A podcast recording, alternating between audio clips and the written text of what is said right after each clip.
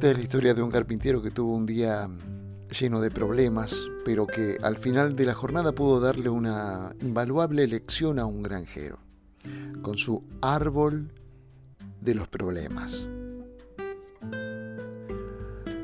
Un hombre, después de pensarlo, se decidió a reparar una vieja casa que tenía en una granja. Entonces contrató a un carpintero que se encargaría de todos los detalles logísticos de restauración.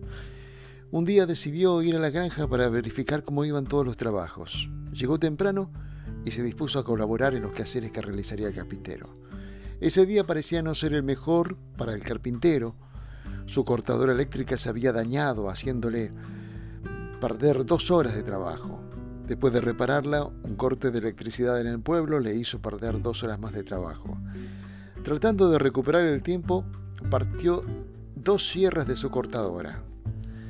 Y ya finalizando la jornada, el pegamento que disponía no le alcanzaba para mezclar su fórmula secreta de acabado.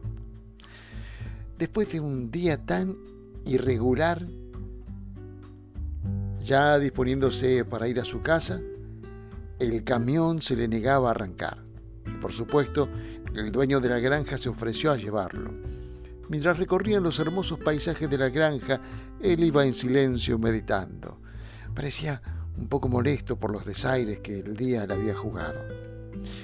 Después de 30 minutos recorridos, llegaron a la casa del carpintero y de sorpresa lo invitó para que conociera a su familia. Mientras se dirigían a la puerta, el carpintero se detuvo brevemente frente a un pequeño árbol, de color verde intenso y por demás hermoso. Tocó varias ramas con sus ramas mientras admiraba sus preciosas hojas. Cuando abrió la puerta, ocurrió una sorprendente transformación. Su bronceada cara estaba plena de sonrisa y alegría. Sus hijos se lanzaron sobre él, dando vueltas en la sala le dio un beso a su esposa y lo presentó. Le invitó un refresco y una suculenta empanada. Ya despidiéndose, lo acompañó hasta el auto. Cuando pasaron nuevamente cerca del árbol, la curiosidad fue grande y le preguntó acerca de lo que había visto hace un rato antes. Le recordó su conducta con el árbol.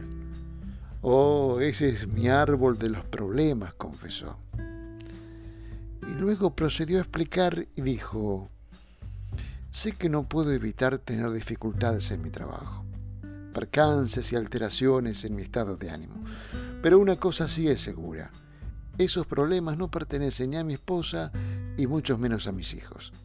Así que simplemente los cuelgo en el árbol de los problemas cada noche cuando llego a casa. Luego en la mañana los recojo nuevamente porque tengo que solucionarlos. Lo divertido es, dijo sonriendo el carpintero, que cuando salgo a la mañana a recogerlos, no hay tantos como los que recuerdo haber colgado la noche anterior. El dueño de la granja se subió a su auto, meditando sobre la estrategia del carpintero para ser feliz y evitar contaminar el hogar con los problemas laborales. Entonces se dijo, valió la pena el paseo de hoy. Llegó a la granja y se dispuso a seleccionar su árbol de los problemas. Y desde entonces, cada vez que llega a su hogar, ya saben lo primero que hacía. Tenemos que saber que el mundo solo se puede captar mediante la acción y no la contemplación.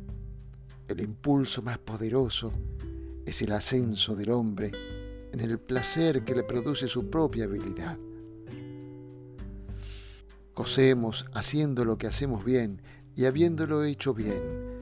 Gocemos haciéndolo mejor y lo que no sabemos aprendámoslo y gocemos aprendiendo y luego seremos mejores porque habremos aprendido con gozo.